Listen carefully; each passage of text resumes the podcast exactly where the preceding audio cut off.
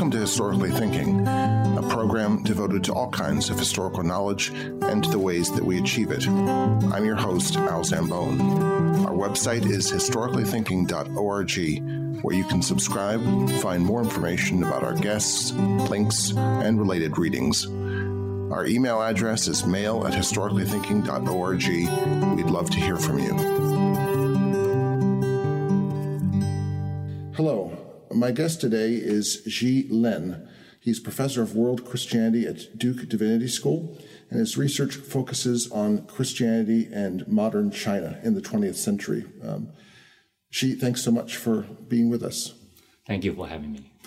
Uh, now, as I said, your research does focus on Christianity and China, and the subject of our conversation t- today is an extraordinary book about a extraordinary woman, although I want to say that the story begins about a very ordinary girl. Mm-hmm.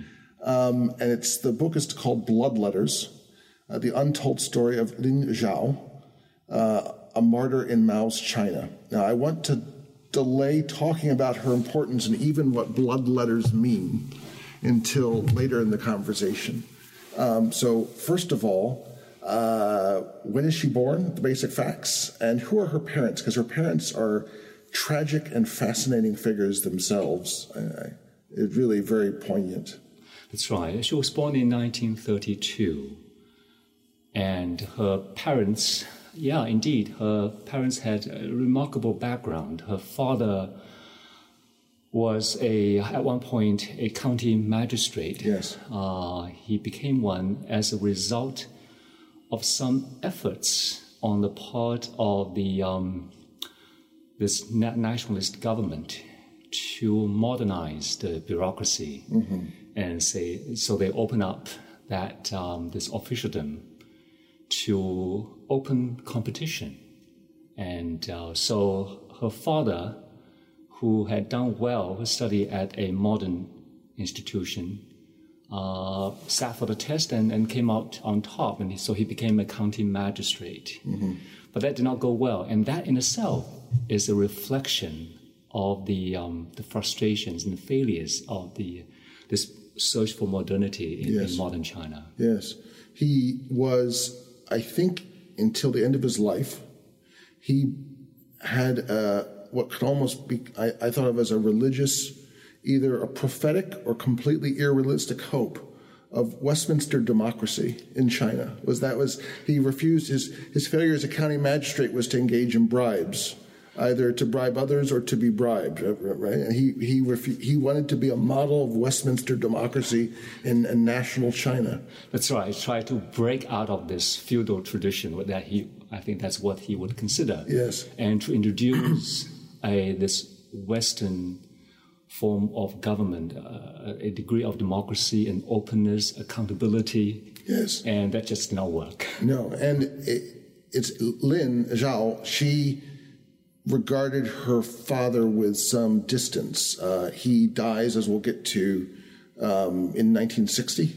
Yes. Um, he commits suicide, as a matter of fact, after her arrest. Yes. Um, terribly commits suicide with rat poison. Um, but so her letters from prison, her visits are with her mother. But even before that, her father was he he was divorced from her mother. He was a little less involved with her life.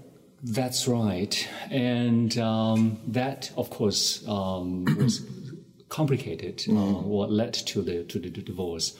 But one part of that, uh, uh, there has to be enormous stress after the communist takeover. Yes and the uh, Lin Zhao's father, if this former magistrate, had become a political pariah. Mm-hmm. And um, so all that and the um, exacerbated the, the, problems that he had. So he was um, separated from Lin Zhao's mother in the 1950s, and that may also have to do with the um, the government's campaign against the um, the former um, members of the the nationalist government mm-hmm. and the um, those uh, who consider the bourgeois yes uh, so from from previous regime. Even though he had been magistrate for like six months, he still couldn't get, hold a job or would not be allowed to hold a job or, or, he was but he was definitely an enemy of the state that's right he was certainly there's no place for him no. in the um, in the new system now her mother is even more extraordinary uh, her mother was a member of the communist party in the 1920s correct that's right she briefly embraced the yes. communist movement and then the, the death of her brother sort of drove home to her the, the reality of political uh, activism. and so what? And then she became a sort of um, entrepreneur, and she's on. She is, if I get this right, she was heading a bank in Suzhou in um, by by the late 1940s, before the fall of the government. Or she was right. on the board of a bank or something. Yeah, she she was she was quite a, a remarkable sort of modern woman. Yes, uh, produced by the uh, by the, all these uh, social changes, um, in part driven by China's engagement with the West.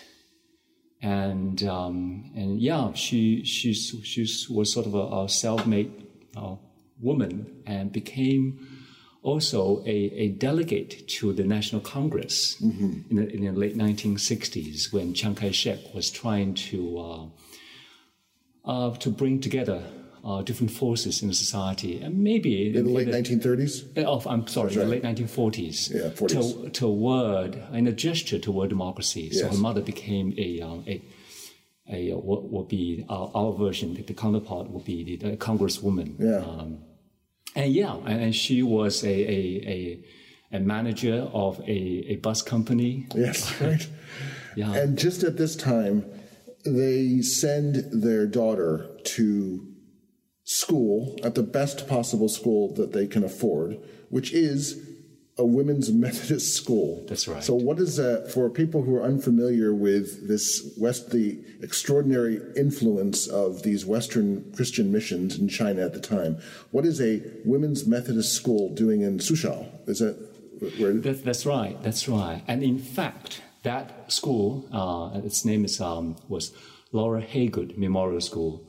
That was actually not. Um, not an isolated case. It was part of a much broader phenomenon. And you may look at this as, as a sort of curious phenomenon. Um, and the, the, that phenomenon began in the 1880s mm-hmm. when Laura Haygood, as the, um, a pioneer Southern Methodist uh, educational missionary, went to China. Uh, she, she was in Shanghai. And then she founded a women's school called McTyeire uh, School for, uh, for girls. And it just became an, an elite girls' school. Mm-hmm. Out of that school came the um, the, the, the, famous uh, Song sisters. Yes, right. one who married uh, Sun, Sun Yat-sen, the, the, founder of Chinese Republic. The other one um, uh, married Chiang Kai-shek. Mm-hmm.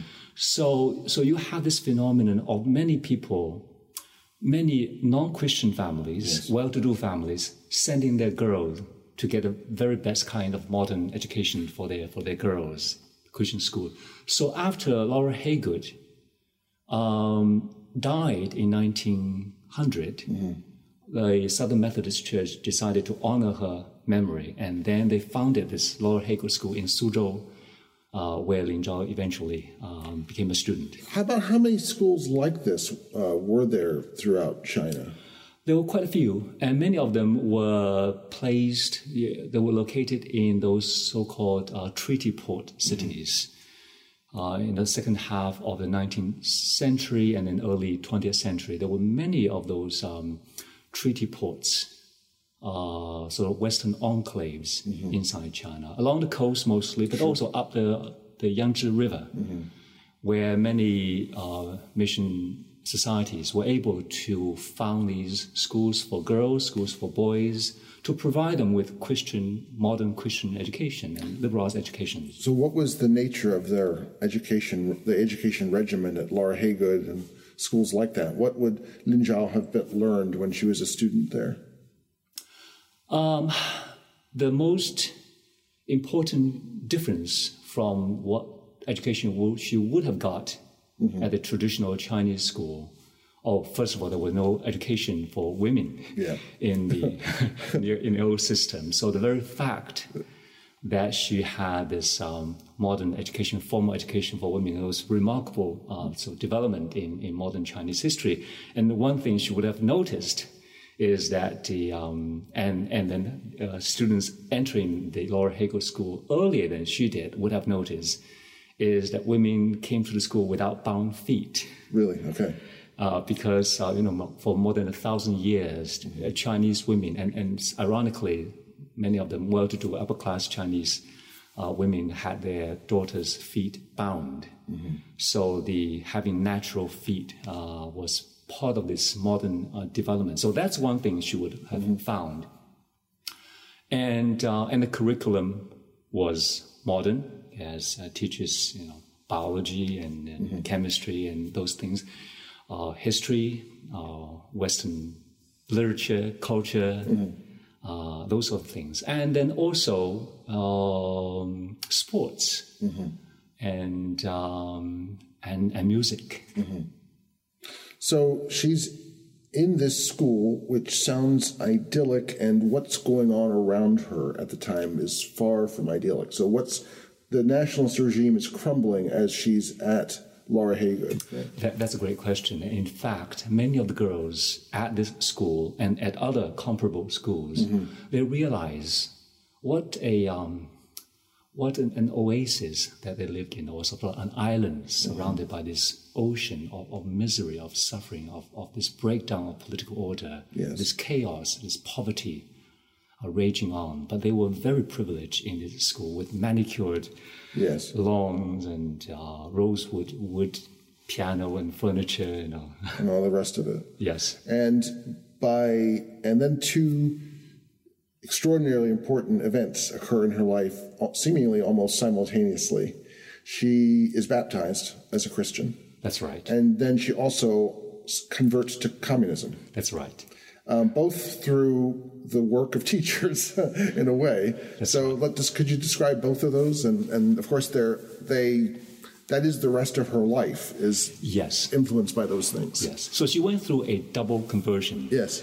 Within that short period, she was at this Laura Haygood school for the last two years uh, in her high school. And what years would this be, roughly? Uh, this uh, she entered Laura Haygood in the fall of 1947, and okay. she graduated just before the communist takeover or the collapse of the nationalist okay. government in 1949. So under so during those two years, she went through this. Uh, you, what you can call it a sort of process of double conversion. Yes. First, she was converted to Christianity, and she was baptized. We don't know exactly what were the circumstances and, and what led to her conversion and to her baptism. What we do know is that by that time, membership in the church, religious instruction, chapel attendance were all made optional.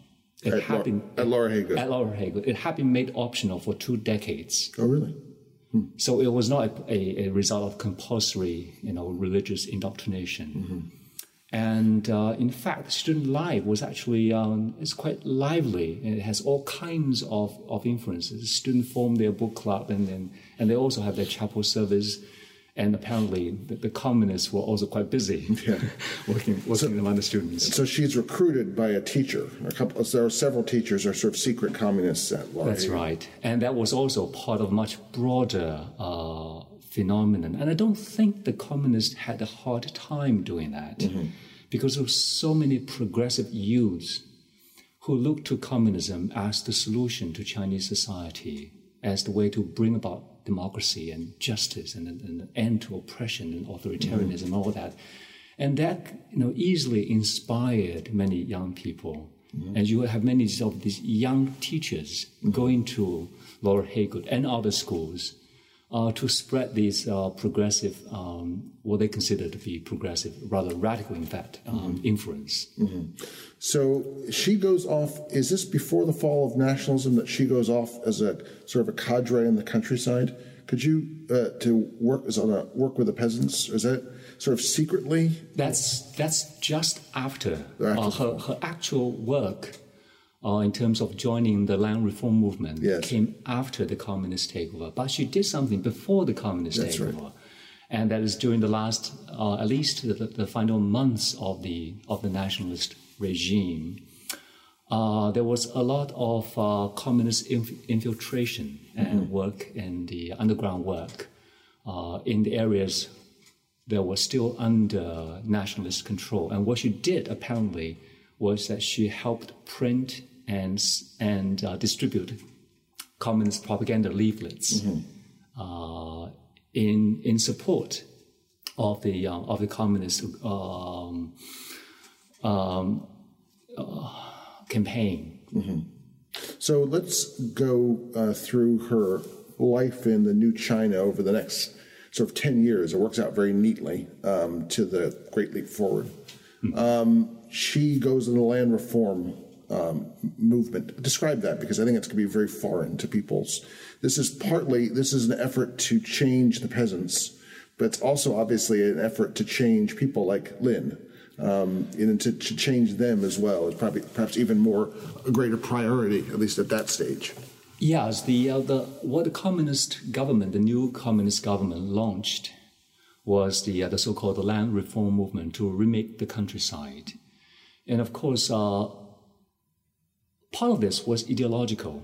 It was along the line of the communist um, belief that they can remake the Chinese society, put an end to this um, ageless um, tradition of the landlord uh, exploiting the landless fa- uh, peasants, uh, the, the tenant farmers, and to remake the society, uh, to make to bring in an egalitarian society. But also, it had to do with a more pragmatic uh, goal of the nation of this new government to um, to extract whatever they could from uh, from the countryside. After all, the rural population uh, accounted for ninety percent of the, of, of the Chinese population. So the, the government needed to tax uh, the um, the rural part, and so they sent these um,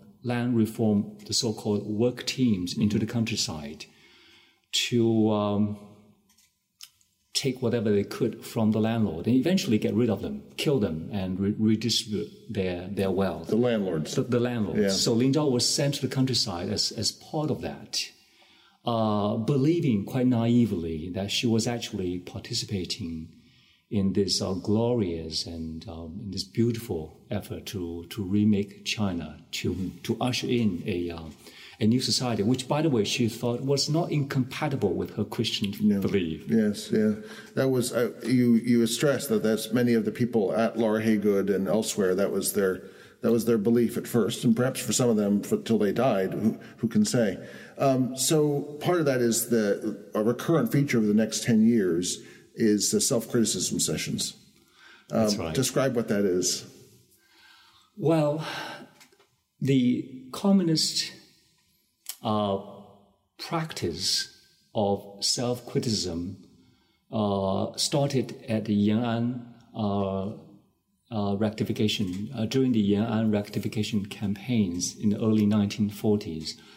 That was the effort on the part of Mao and the communist leadership to have a kind of almost religious kind of indoctrination of its cadres to turn them into uh, to inflict enormous guilt on the communist cadres uh, on their selfishness, on their very individuality, Yes. and to remake them into this cogs of this machine of the communist machine to re, uh, to create a, a new society. Let's be a spiritual movement that turns a, a person into a machine.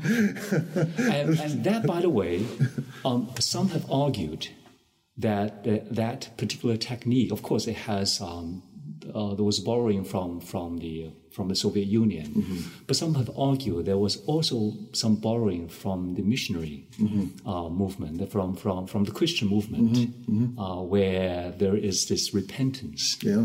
And so the communist movement was in many ways uh, religious, and so Lin Zhao. It, uh, it, it does sound like a Quaker meeting gone badly wrong, very badly wrong. in which uh, And, but it was powerful. Yes. Uh, Lin Zhao felt herself coming under it, it, its sway, and then she had to come to a point when she felt like uh, she almost had to go through this repentance Yes. uh, before the, um, the the party. And I, I, I mean, and I noticed you note at several points after a session like this, or after an accusation in a session like this, uh, she gets drunk, uh, not surprisingly, or there's some suicide attempts occur after these, or accusations of rightism and so on. Um, it's these are one sees in her experience what millions of people must have experienced. That's right. And and I think there are real um, mixed kind of emotional um, consequences for her. On the one hand, these kind of self struggle, so-called struggle meeting and self criticism, can induce a, a strange kind of a sense of liberation. Yeah. Sometimes you'll feel relieved when she pour herself, her, her pour, pour her soul out to the party. Right, like like attending a Alcoholics Anonymous meeting. Uh huh. Uh-huh. I mean, that's the same sort of. There's a that's the sort of side of it, is I guess. Like, Yes, but on the other hand, um, yeah, there were moments she, she felt terribly depressed, Yes. and um, and um, she got drunk at, at, at times, and um, I mean she does not explicitly discuss how that was related to those struggle sessions, but we can Mm-hmm. You can we can infer. guess. Yeah, it's a very. There's such a. There seems to be a certain relationship between the two. So, um, in if I got my dates right, in 1953, she's been doing some journalism or propaganda as well, um, and she's accepted to Peking University, which uh, I hadn't realized was actually had been a Christian institution uh, earlier, and which is now the flagship institution, remains so, of of China. Um, so she's going into a very, she's going to the top of the pyramid. Um, this is interesting because it seems that she's almost been kept to one side. She doesn't seem to rise very far in the party cadres over those four years. She's just sort of turning around and around like a, in an eddy. But now she's at Peking. What was Peking like then? What was its importance uh, then and now? Yeah, first of all, um, you're quite right. Um, she was a frustrated, frustrated revolutionary. Yes. So that, that What could be what could be worse than that? yeah, but finally, I think she finally sort of found herself when she was admitted to this this very top uh, university in, in in China. I mean, she was already a brilliant student when Yes. she was at uh, at Laura Haygood uh, Memorial School. So she gave up that uh, that that uh, what appeared to her parents to be an obvious uh, sort of academic career to, to go to college. Instead, she had abandoned that in favor of revolution. So finally came the point when she realized that she really her passion was in, in, in learning and go to and to go to school. And so she applied to and she was admitted to Peking University. Now Peking University in 1954, um, it was actually it was a um, it has two different um, you can say um, sort of uh, its um, history. It has um, two different streams uh, that, that flow into the Peking University. One part of that was a government university that emerged in 1898 as a part of a late Qing uh, government's reform movement to introduce um, modern education. In fact, uh, it then had a, a, a Westerner, a, uh, a, a Presbyterian, uh, W.A.P. Martin, as its president. Uh, but that's one stream. Um, that was the mainstream. But by 1954, it had also incorporated some faculty and then particularly all the facility of a mission uh, university was called the Yenching University, Hmm. Right, which yes. was founded in 1919. was a was a, a union, uh, a Christian sort of a, uh, uh, educational enterprise, Mm-hmm. uh, a union enterprise, because it had participation of many denominations in the enterprise, and it was the premier mission education. And it was uh, that university, Yenching University, was located on this um, just beautiful It sounds abs- so campus. beautiful. Yeah, it was converted from the previous um, uh, imperial garden. Yeah. But then Peking University just took over, took over its, its campus. As one does. it's, a, it's a hostile academic takeover. So uh, she's there and she discovers, or it's discovered, that she has a true talent as a poet and in classical Chinese poetry. That's and we must take, I mean, and this is, I was thinking about the difficulty of conveying that to a Western audience that can't it, this is where it begins. It's hard enough to translate poetry from Italian or Russian to English, let alone, uh, let alone from Chinese to English. Uh, but I, I, noticed later in the book you, you, mentioned that she was so good that one of the judges who investigated her case actually admitted to copying down her poetry and saving it for himself. That's right. That's that emerged. You know, I was taken quite by surprise when the judge who presided over the review of yes. the case in the, in the early 1980s admitted me. He was breaking rule by doing that. He he was supposed to keep all her file in in the office, mm-hmm. but he said I secretly took home some of her poems and, and hand copied them because, because at the time he had no access to copy machines, so right. he, he hand copied them. They were that good. Yeah, he she she quickly emerged uh, in her um, in her college years as as as, as someone having real talent mm-hmm. um, in the um, in classical poetry, and uh, one of her uh, professors really wanted her to transfer from the journalism program to ancient to classical Chinese literature program, but mm-hmm. for some reason that did not go through. But also there was a, there's another factor here. By the time she entered Peking University, she was 22. Mm-hmm. She began her college uh, as a 22 year old. Uh, she was born in 1932, and that was 1954. Mm-hmm. So she was more mature, and, uh, and then she began. Um, uh, uh she serving um, on the editorial board of those uh, student publications, and the, um, joined the board of the Poetry Society, and, and all that. Mm-hmm. Um, moving ahead a, a, couple of years, uh, we reached the the hundred flowers bloom moment. Mm-hmm. And let's get what's the original quote from Mao? What's the Mao said, "Let a hundred flowers bloom, and let a hundred schools contend." Uh, but he didn't actually mean it, and it was it was a, a, a successful attempt to lure people out of self-imposed censorship. That's right. Mao, Mao later said that, that that was his open conspiracy he wanted to entice those liberal intellectuals out of their lair. I mean, he called it a snake's lair, um, so that they will be drawn out to the open, so that Mao can can can get rid of them. And it worked eventually, after some a great deal of uh, understandable hesitation. That's right. Mao launched the movement, the Hundred Flowers campaign, in 1956.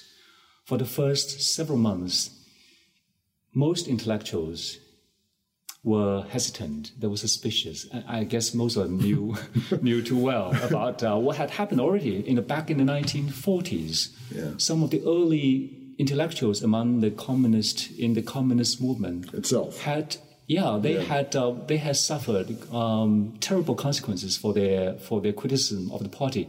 That was from the 1940s. So some of them may have that memory, mm-hmm. but eventually all that caution gave way when Mao made it very clear that whatever criticism that you you, you offered of the party will be considered as matters of um, the internal contradictions among the people, mm-hmm. not the kind of contradictions between us and the enemies. Mm-hmm, mm-hmm. And Mao guaranteed that there will be no consequence whatsoever for your criticism of the party. And of course, that was a lie. Not to put too fine a point on it. Um, that was just before we turned to them and then uh, sent 1.2 million intellectuals. As he said, uh, this is um, he is this is a quote I wrote down. Uh, Qin uh, Shi, Shi Huang. Qin Shi Huang. Yes. Qin Shi Huang. Uh, who is a? Was he an emperor? Who he was the first emperor of China. Yes, that's right. Is nothing. He only buried alive 468 scholars. We buried alive 46,000 scholars. Yeah, and everybody laughed about that. I mean, it was a jocular moment yeah. when Mao bragged. Yeah, and nothing to make a central committee meeting uh, jolly like a joke like that. Um, so this is all part, and, and Lin is Lin Zhao is is drawn into this. She um, she ends up defending some of these, um, some of the liberal thinkers who are post or who are putting up posters, and that's the beginning of her suspicion of her being a rightist. Is that correct? That's right. And what is also remarkable here, and, and that and that is she, along with the other liberal students at Peking University, they were they thought they were really trying to help the party become better. It was really out of their loyalty to the party. And um, so the realization that they had been tricked Yeah. in, into that did not come until later. So even when they were criticizing the party with the, with those uh, big character posters, they were trying to see if that um, those earnest, loyal criticism can help the party become better and govern more effectively. And the um, and the betrayal uh, only dawned upon them um, later. So this was a prelude, really, to, uh, in many ways, allow, don't know, a, a, a, a steadier on ramp to the Great Leap Forward um, and to the remaking of China uh, into an industrial society that would equal England in 15 years. So the Hundred Flowers campaign looks sort of like a prelude to the Great Leap Forward. Uh, she's at some point in that, all that chur- turmoil, is accused of being a rightist, which is a terrible thing. Yes. And she has to be recondi- or she has to go through reconditioning. uh, That's right, In order yes. to be a proper member of society. Um, does she? I think she com- tries to commit suicide at, with matchsticks or phosphorus, or some something terrible. At That's right, Yeah. and that's after she was um, labeled a, a rightist. A rightist, yes. With its terrible consequences. By that time, um, her um, being denounced as a rightist came relatively late in the in that movement, in the anti-rightist movement, almost like six You know, months later. You, had me thinking that she would. All, I mean, I know that she's what what happens in the end, but there was a moment there I thought she might make it through all That's- the denunciations that's they, right. they keep on coming and coming, but she's not. She's not in it yet. Yeah. And what's also remarkable here is that she was not, at the beginning of this uh, 100 Flowers campaign, this effort to criticize the party, she was not among the most radical or outspoken. Right. She was cautious. Yes. And very restrained. She defended other people, but That's- she said nothing herself. That's oh well, she was she was quite restrained Yes. in, in, in her and cautious and restrained, and she was almost ambivalent. Um, she was torn between her loyalty to the party on the one hand, and her gut feelings about something that was going wrong with the party, and uh, so there was this kind of period of internal struggle that she went through. Um, and then, of course, eventually, uh, by January of 1958, Yes. she was named, she was added to that dreaded list, and she became a, a writer. That's when she, um, she attempted suicide, because that was the moment of a complete disillusionment with communism. And, and it does seem that after that, not surprisingly, something sort of snaps.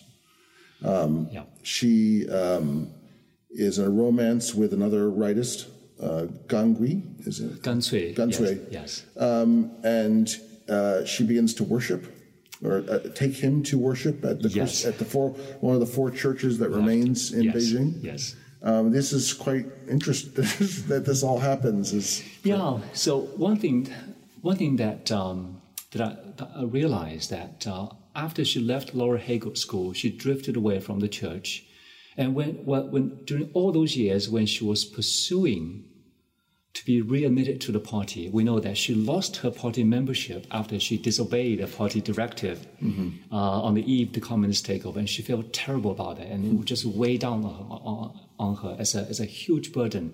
So all those years, she was trying to work so hard to regain the trust of the party, mm-hmm. to bring to regain her membership. So during those years, she did not apparently she did not go to church because mm-hmm. that was completely in- incompatible with the um, with with the search for for party membership. But in 1958, with her disillusionment, she came back openly to the church and bringing her her her boyfriend, her fiance, to the church. then her fiance. He is then uh, sent to internal exile um, in 1960. 1960. Um, um, no, no, that's um, she. Um, that happened in 1958. Later in 58. Yes. And so uh, she writes, starts to write poetry. Uh, could you describe very briefly um, Seagull, her po- poem uh, referred to as Seagull? Uh, what's it about? Um, what does it tell us about her? Uh, what, what's, what's she trying to convey? So during that period when she was dating uh, Gan Cui in, in 1958 and 59, by the way, Gan Cui was exiled in 1959. Okay, Um, 59. uh, during that time, she was working on those two poems, and one of them was Seagull. yeah. And it was a poem to honor her fellow students um, who had been exiled, who has suffered the consequences of being writers, and possibly a lot, a part of major part of this poem was written before she uh, suffered her the consequence of her own uh, her criticism of, of the party, before she her own uh, punishment. Yes. Um, and she felt guilty about having escaped the worst form of punishment. So this seagull, this poem was dedicated to those uh, who were heroes in her eyes, who were being banished to this distant island. And uh, and of course, it ended with this uh, young man, this hero in the poem, throwing himself into in, in, into the ocean to swim, to try to swim toward an island. But that, of course, uh, never he never made it. But from where he went down, uh, almost like in a Christ-like descent into death, uh, emerged a seagull uh, flying free. And seagull, for the Chinese intellectuals in the 1950s, uh, was very much an, a, a symbol of freedom. What, and then, uh, even more pointed, was a day in Prometheus's passion. Yes. uh, which is, of course, about a rebel god who's trying to help humanity, who's imprisoned by an evil tyrant god. You know, Yes. So in that poem, Prometheus' Day of Passion, uh, Lin Zhao turned this Greek hero uh, into a Chinese freedom yeah, uh, fighter, a Chinese intellectual who has stolen the fire of freedom from heaven. And Mao became this villainous Zeus, yeah, trying to take back the fire yeah, and punish forever and punish whoever would des- dare do such thing. Yeah, and, and then, but but then of course Prometheus had nothing but contempt and pity for Zeus, uh, and in the case, in this case, for Mao. Yes, yes. Um, are these poems circulated? Are do they, uh, or are they sort of written? Whether the Soviet intellectuals would say written for the drawer, were these written for the drawer, or do people start to read these? Friend, I mean, does word leak out about these poems? Well, first of all, she wrote that poem in 1958, 59, and um, and there was no chance of her publishing Right. uh, these poems. So that the, that opportunity emerged in 1960, uh, early 1960, when she joined up with a group of um, exiled writer students from the an interior province, or Gansu province. Uh, somehow she joined up with them and found out that they were about to start an underground periodical and then eventually she got her poem, uh, uh, Prometheus po- uh, Day of Passion, published in the very f- in, inaugural and only um, issue, And is that the reason then for her arrest? and that was the reason for her. So that's. October 24th, 1960. yes, Uh, she's arrested. Her father actually happens to be coming by the house, sees it.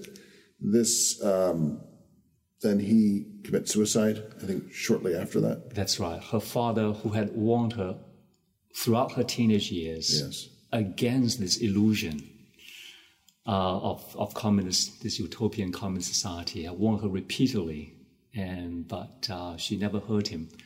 Um, and so she, when he came upon her, the scene of her arrest and see how her pursuit of communism had ended up, um, he said, um, uh, you know, it's, it's all over. Yeah, there's, with, with what, there's nothing else that he valued anymore. That's right. That's right. And then he took his life a month later.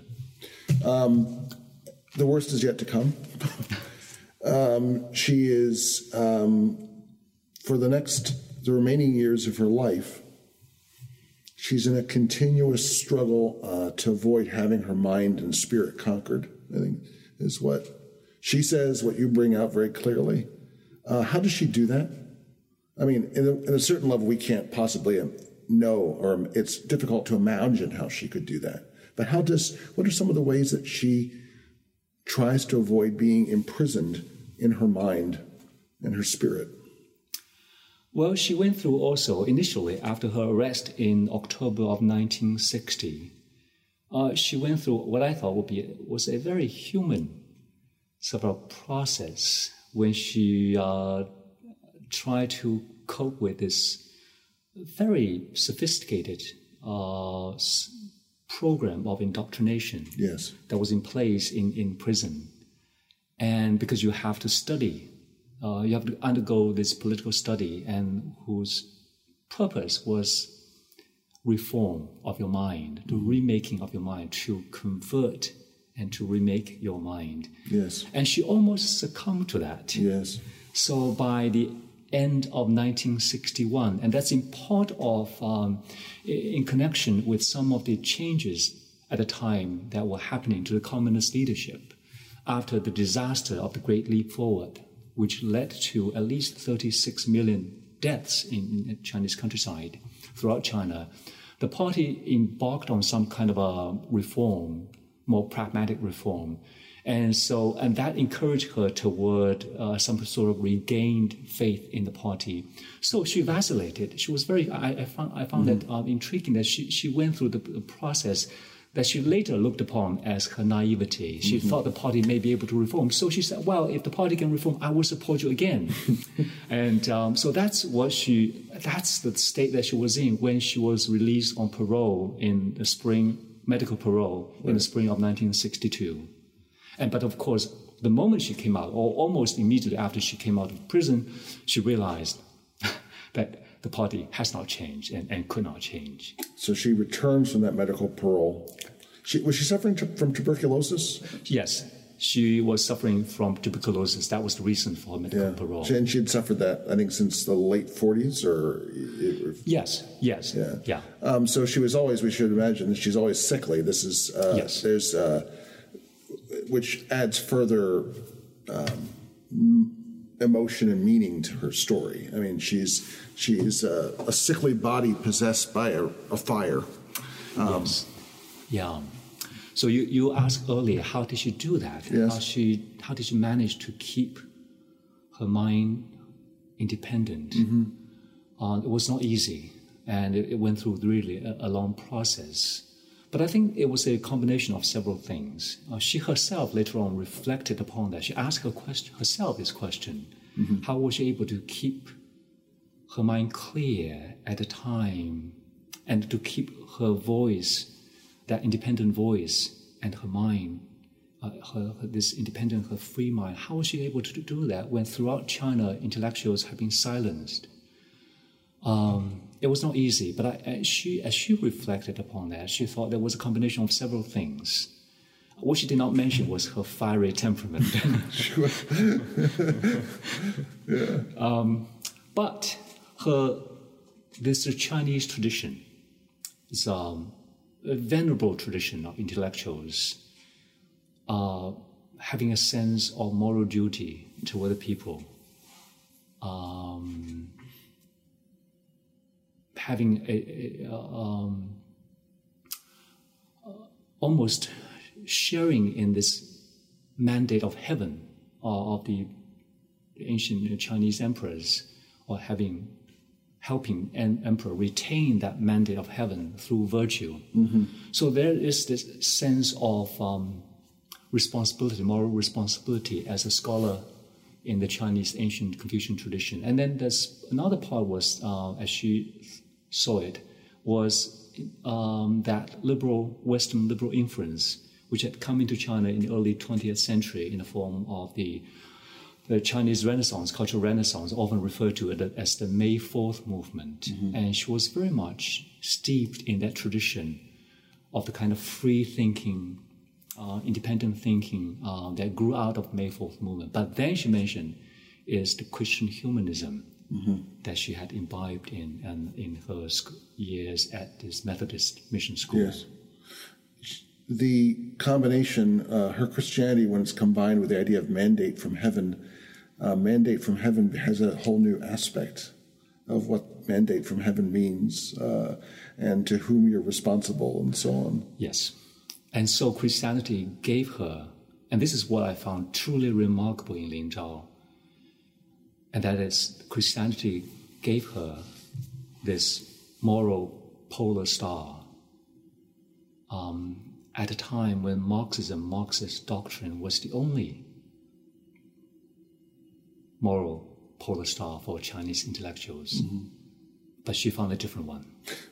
When does she begin this practice of grand church worship, as she describes it? Um, Well, and can you describe that? Because it's quite extraordinary. Yeah, because in the in her prison cell, of course, she had n- nothing but party propaganda. Everything else was removed, except party propaganda, which came in the form of daily um, this um, newspaper. Um, newspapers that was that were the, the mouthpiece of the party, and um, so she has, there's no Bible, no hymn book, uh, but she had this almost photographic memory from the Bible verses and hymns and stories that she had learned in the, in the late 1940s as a high schooler at Laura Haygood. And uh, so every Sunday at promptly at 9.30 in the morning, she declared that she would begin her grand church service.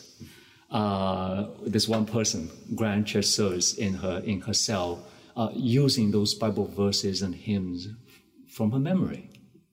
That's what she dug out. It becomes like a mnemonic scaffold on which she can Yes. rest herself. Yes, absolutely, because that was the, the the her Christian practice, her belief, was what helped her make sense of her political struggle.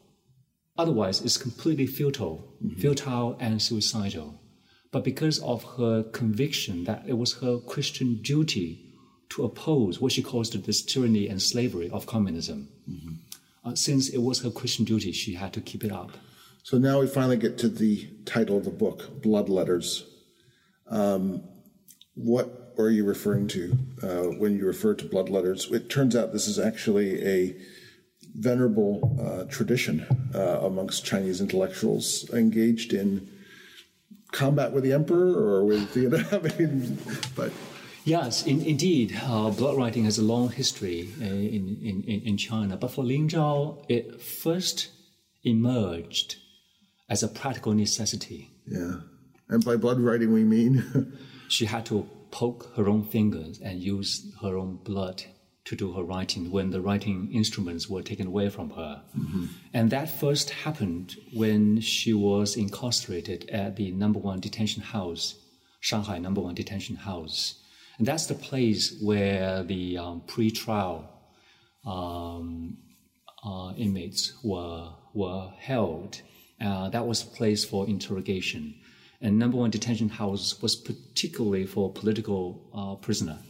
So she was held there, and she called it a demon's den. Uh, it was a place of awful place of, a- of, of torture. it has a terrible history. It's, It has a terrible history. it's right up there with Lubyanka and, and Buchenwald, or it should, it should be in, in the memory. Um, and they use all i mean they have ingenious means of torture they could claim that we don't beat prisoners but the pain inflicted from different settings of tightness in the uh, the handcuffs and different ways of applying handcuffs uh, it can break your bone. Uh, it um, it was a an ingenious art almost of, of inflicting pain. And so uh, for for for instance for a period of six months Lin Zhao um, was handcuffed um, nonstop and, and, and often behind her back with two pairs of handcuffs.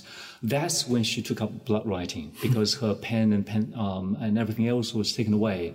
And she also, along with blood writing, when the particular form of writing she did, um, mm-hmm. um, she chose four character rhymes to write her initial blood um, to do her initial blood writing. Can you explain what that is to the those of us ignorant? It's the the, the, the four character rhymes were the most um, ancient huh.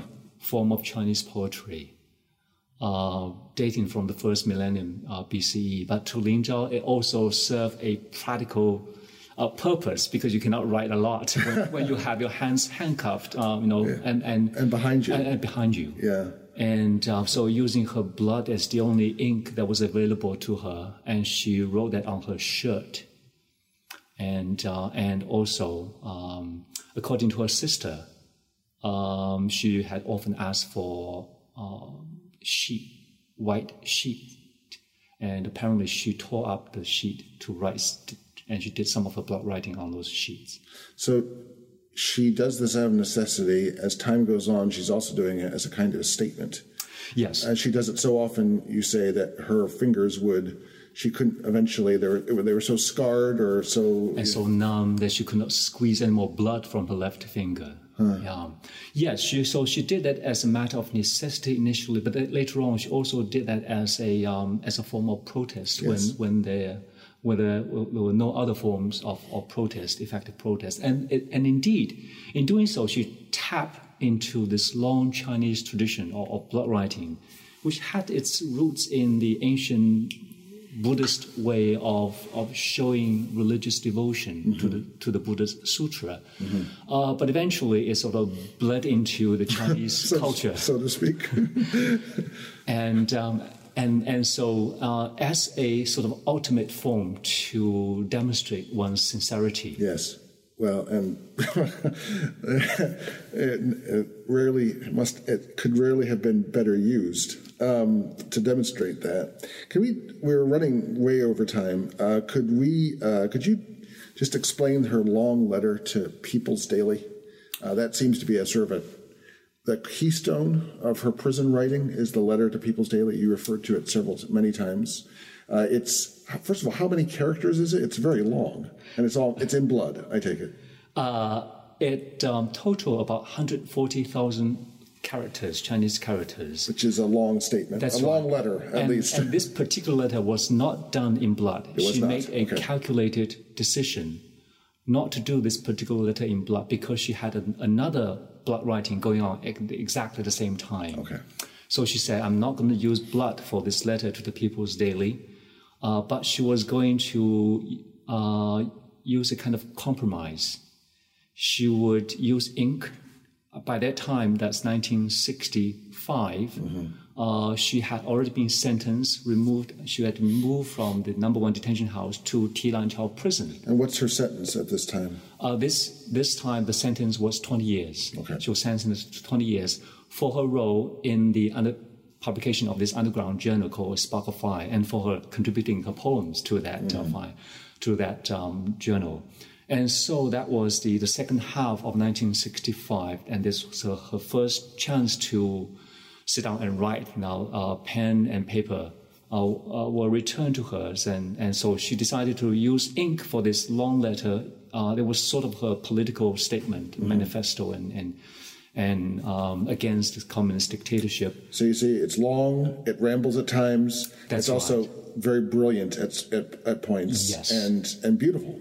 Yes, um, like a, as a, a, a a, a, political statement by a brilliant poet, in other words. yes, and it was um, it was a very difficult one, and um, she stamped every page multiple times with a self-made uh, seal, personal seal, bearing her her given name Zhao, uh-huh. but that was inked in her blood.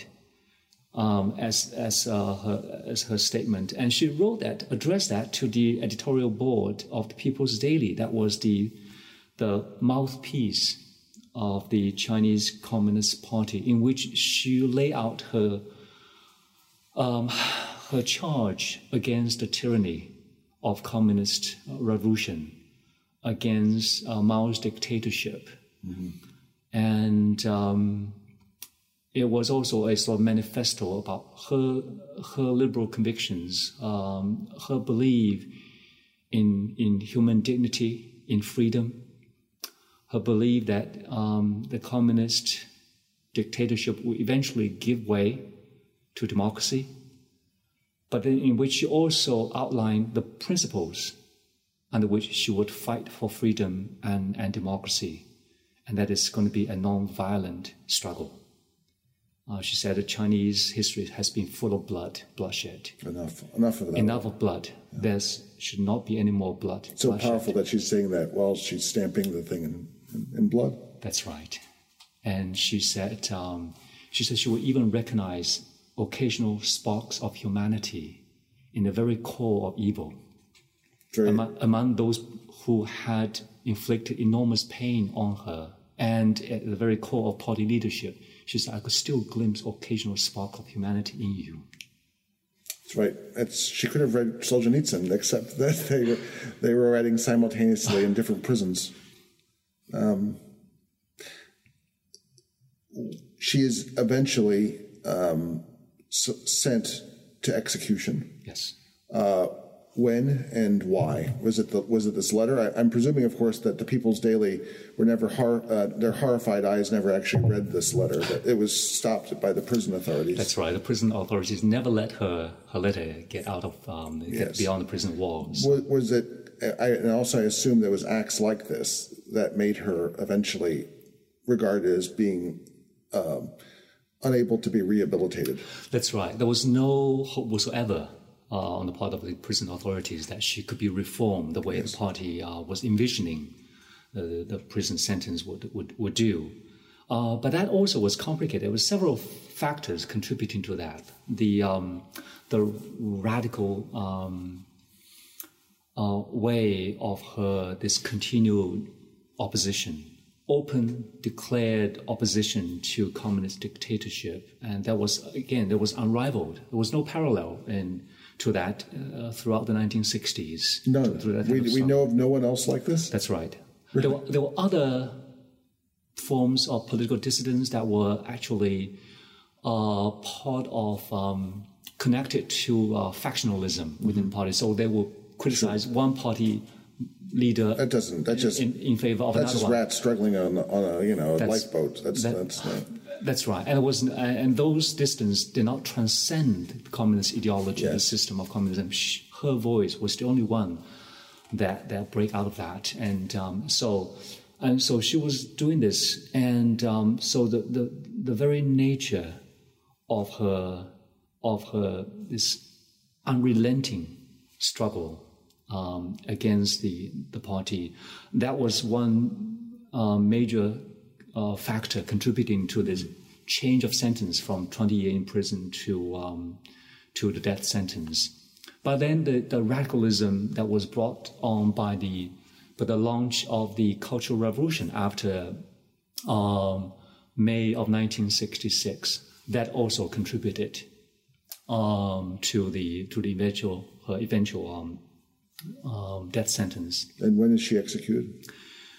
Uh, the earliest time that her, the, there was recommend, recommendation to change the sentence to a death penalty actually happened in in late 1966 as as, as, as that, but that was um, then delayed because of huge turmoil within the the, the the, the penal system, um, in, uh, the judiciary system in, in, in, in Shanghai and then but then so that um, so that her actual execution did not come until April 29, 1968. And that's. We'll get to back to that date because that's uh, that's become important. Um, how in the world? Everyone must be. I know everyone asks you this when you give a talk, and I know that listeners must be wondering this. Why in the world do we know anything about her? Um, you've just said the prison authorities confiscated all of her writings, they never made it. Um, how is it that you have been able to write a book about her and quote her at length? Uh, how is it that her writings survive? Well, the very fact that her writings survive is really one of the great ironies of this uh, of this dictatorship that was in place. You know, one consequence of this dictatorship is its, um, its rigidity. Yes. no prison or public security officials dare to risk a serious political mistake by doing by making a, any kind of a personal judgment and decision about her her damning writings. Um, the the, um, the, the the most damning kind of of um, of um, evidence um, against the party's dictatorship, against torture in prison, against all kind of hum- inhumanity. But all those writings were dutifully confiscated or from all prisoners. And in Lin Zhao's case, she just handed over. Mm-hmm. She knew that's where it's going to end up. She handed over to the to the prison guards. And uh, but the, the prison sentence, uh, the, the, the, system was such that they had to file away every single bit of, of writing. And, and save it. And save it. Forever. and put it into the file uh, as part of this evidence against her counter-revolutionary. It, it just action. points out once again that totalitarian regimes are wonderful for later for future historians. they they save everything. That's right. um, and I brought up that question when I interviewed this judge, uh, who of course revisited her case uh, many years after her execution, and she said, "Yeah, uh, they were all there, but they had to separate uh, all her writings into two separate folders, uh, two files. Uh, one was the primary file mm-hmm. called 正党, and that would include her interrogations. And, mm-hmm. and that's still locked away. That's locked away. So we don't know what she was subjected to. We just know that it was. That's right. Yeah. And um, according to one journalist who had one glimpse of her uh, interrogation, uh, that was in the, uh, maybe 1980. Mm-hmm. And he said her her her retorts, her response were brilliant, but so they were locked away. uh, but the, uh, then there was a secondary. Uh, then, were, then there were other writings that were put into her secondary uh, file. Mm-hmm. And those were who, those were the writings that were eventually returned to her so, family. Oh, I see how this works in the bureaucratic mind. That was the, the interrogation records were, of course, not hers. They were the property of the state. And the other was the property of the family or the uh, sort of her possessions and therefore must be returned to the family. And, and I guess it's also because of their judgment that interrogation, of course, would have to be most directly connected to her revolutionary crimes. Yes, yes. Right? And then all her other writings, her letters to her mother, her more personal writings. Uh, and I, I don't know how much time and uh, the prison guards spent reading through her writings and how competent they were reading and deciding because a lot, a lot of poems or yeah. poetry and all these literary allusions to ancient yeah. Chinese uh, uh, classics and, and, and texts and, and I presume that when she's writing classical Chinese, she's using characters in different ways and making allusions that they might not be educated enough to pick up on. Is that would that be right? That's right. That's right. And, and because um, she often adopted a uh, a particular Chinese form of uh, poetry, it was uh-huh. a very very difficult one. It's called seven character rhymes. Each line would have seven characters, and it's a very strict rhyming pattern, hmm. totaling eight lines. It's very hard to, to do that. So you have to. Um, so it's 49. So you only have. Oh, my goodness. Yeah. you have to pack so much into, yes. into a seven character rhyme. It's full of literary allusions, yeah. and that many gods simply could not under, no, understand. No, yeah. Yeah.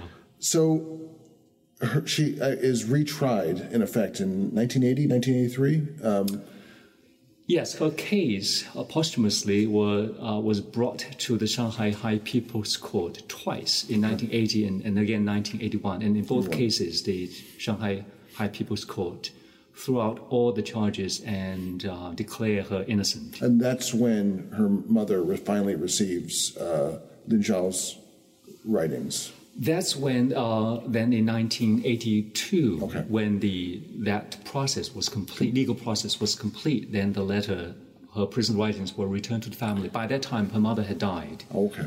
Uh, that was the so her writings were returned to her sister.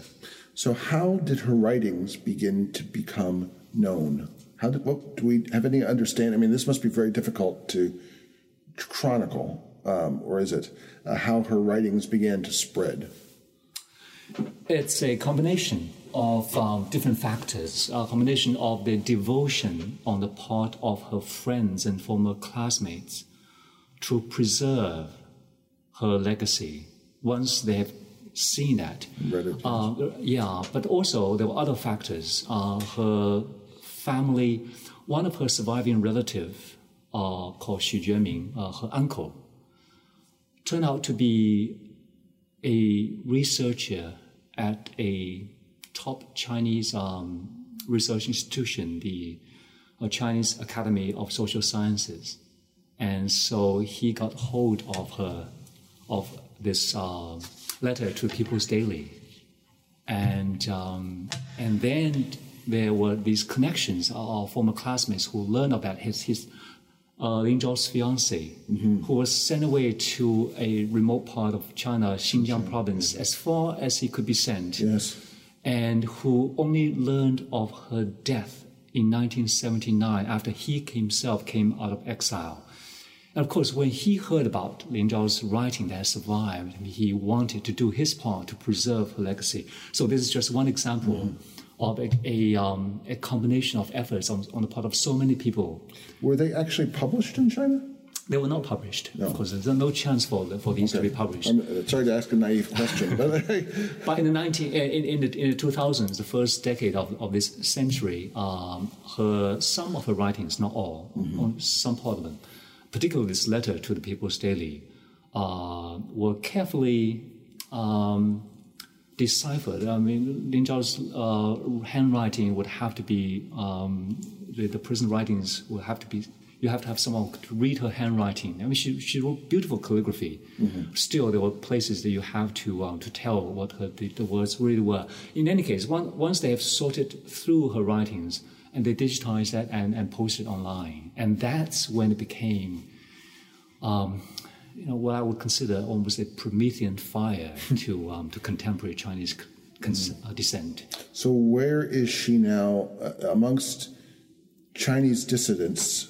Uh, she is now uh, a heroine, the heroine. She's, but she's become of, of tremendous importance amongst Chinese dissidents uh, and, and, all those interested in a different future for China. I think that's that's safe to say. That's right. Um, many leading Chinese uh, dissidents have been the among the, the chief reason for Lin Zhao's influence be so uh, well uh, widespread, become so widespread. One of them, uh, the earliest to to to see the fire in Lin Zhao's writing was uh, Ding Zhiling, uh, this Tiananmen mother, whose own 17-year-old son had been killed during the Tiananmen massacre. Yes. And, and so Ding Zhiling, uh, for many years, had become this symbol of this um, of this movement to push for government accountability, uh, reconciliation, truth and, and reconciliation in, in, in China. And so Ding Zhiling was one who's, who said she had discovered uh, Lin Zhao. Ding Zhiling, by the way, was a former, uh, also uh, an alum of Laura Haygood Memorial School. So uh, it really makes one rethink uh-huh. the legacy of American missionary work yeah, uh, in, in, in, early 20th century China. But then uh, in, in, my book, I quote the late Nobel Peace Prize laureate Liu Xiaobo. Yes who, after reading Lin Zhao's prison writings, called her the only voice of freedom left for contemporary China. And I suspect that he said it for at least two main reasons. Hmm. One is how her dissent had transcended petty factionalism yes. that we found in other kind of dissidents. That's not uh, yes. really meaningful. But hers really was a transcendent kind of, of dissent. And it's her call for this dignity, the, the, the recognition of the dignity of, of human rights and freedom and um, her demand on, on human freedom. That was transcendent. But second part, how she rejected violence. Yes. And that was inspiring to him. So Liu Xiaobo later on called, I mean, he, he made his statements, I have no enemies. He wanted to break out of that, what he called a cycle of violence. You know, you end a cycle. You, in the past of China, Chinese history, there tend to be this cycle of ending violence, replacing with a different form of violence, Yes. or using violence to destroy violence. Yes. Um, just as we finish, describe what happened on April 29th, 2018, at her tomb, because her tomb has become, I've, I've seen you say, uh, it's become a place of, as it were, pilgrimage. Um, and just as the dissidents are aware now of who Lin Zhao is, so too is, a, is the government. Uh, a government who is increasingly uh, micromanaging and apprehensive about just about everything. Yes, for more than a decade now, her tomb has become a pilgrimage site for democracy and uh, human rights activists from all across China. So the government became aware of that, became alarmed by that um, as far back as 2008, just ahead of the um, Beijing Olympics. And so they began to, um, to install a surveillance camera over her, her tomb and to post police, both uniform and plainclothes police, to block the, um, the path to her tomb and to turn away democracy activists, those pilgrims. So there's been this annual ritual of police clashing with democracy uh, activists. And then, and, and so 2008, that was, that's when it began, and that was the 40th anniversary of her execution. And so this past uh, April 29th of 2018 was the 50th Yes. an- anniversary of that um, of her execution, and of course the uh, the police uh, government was quite aware of that. But the police has become uh, very sophisticated in in um, turning away, uh, in bullying, in um, in in in scaring away uh, democracy activists, they, they would actually begin, uh, they would track social media. So the moment people started organizing this pilgrimage to, to Suzhou, way before they even got on the train, police already in action and uh, putting them under house arrest, all that. So they were able to, to keep most of those uh, pilgrimage, pilgrims away. Still, uh, there were some who eventually break through and was a, were able to break through and to to to make it to Lin Zhao's tomb. Um, three people, uh, three democracy activists, uh, were able to to get to Lin Zhao's tomb just before midnight. Um, that's on April the 28th, just before midnight. They knew that the police would be there. Uh, by that time, there were many surveillance cameras already installed, and police um, have been posted there for more than a month. and so, so there were democracy activists there, and one of them called Zhu Chengzhi, with whom I have been in contact, and and and and so that he and his friends were able to make it there by crawling under an, an iron gate that the police had uh, had installed uh, on the stone stone path leading up to her tomb on the Lingyan Hills. And a friend captured a moment of that, took a picture of the moment when Zhu Chengzhi crawled under this iron fence, bearing a bouquet of flowers in his hand. And this is a someone in his 60s, early 60s. He had to make this pilgrimage. And then he made it to her tomb. And uh, within minutes, police arrived, took all the three away, released the two after some um, interrogation, but then kept Zhu Chengzhi under what they call the designated um, um, um, surveillance, residential surveillance in designated place, which they could do for up to six months. That is interrogation at an undisclosed facility for interrogation. Mm-hmm. So he was kept there for six months until October the 29th, mm. when finally he was transferred to a, a regular detention house. So after he disappeared for six months, finally we, we, we found, we learned about two weeks ago Yes. that he has now been formally put under what is called a criminal detention, mm-hmm. just for bringing his flowers To- to Lin Zhao's tomb. Well, that will probably not be the last time that Lin Zhao, or her memory, her legacy, creates events, inspires them. My guest today uh, has been Xi Lian, Nen.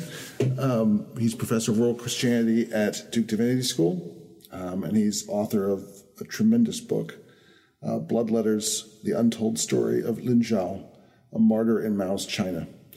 Li Ji, thanks so much for talking with me today. It's been fantastic. It's my pleasure. Thank you so much for having me. For more historical thinking, go to our Facebook page where you can comment on today's program and suggest ideas for programs to come. Please subscribe to us on Apple iTunes. And if you like what you've heard, please, please leave a review so that others can find us. Our program's editor is John Rudat. I'm your host, Al Zambone. Talk to you next week.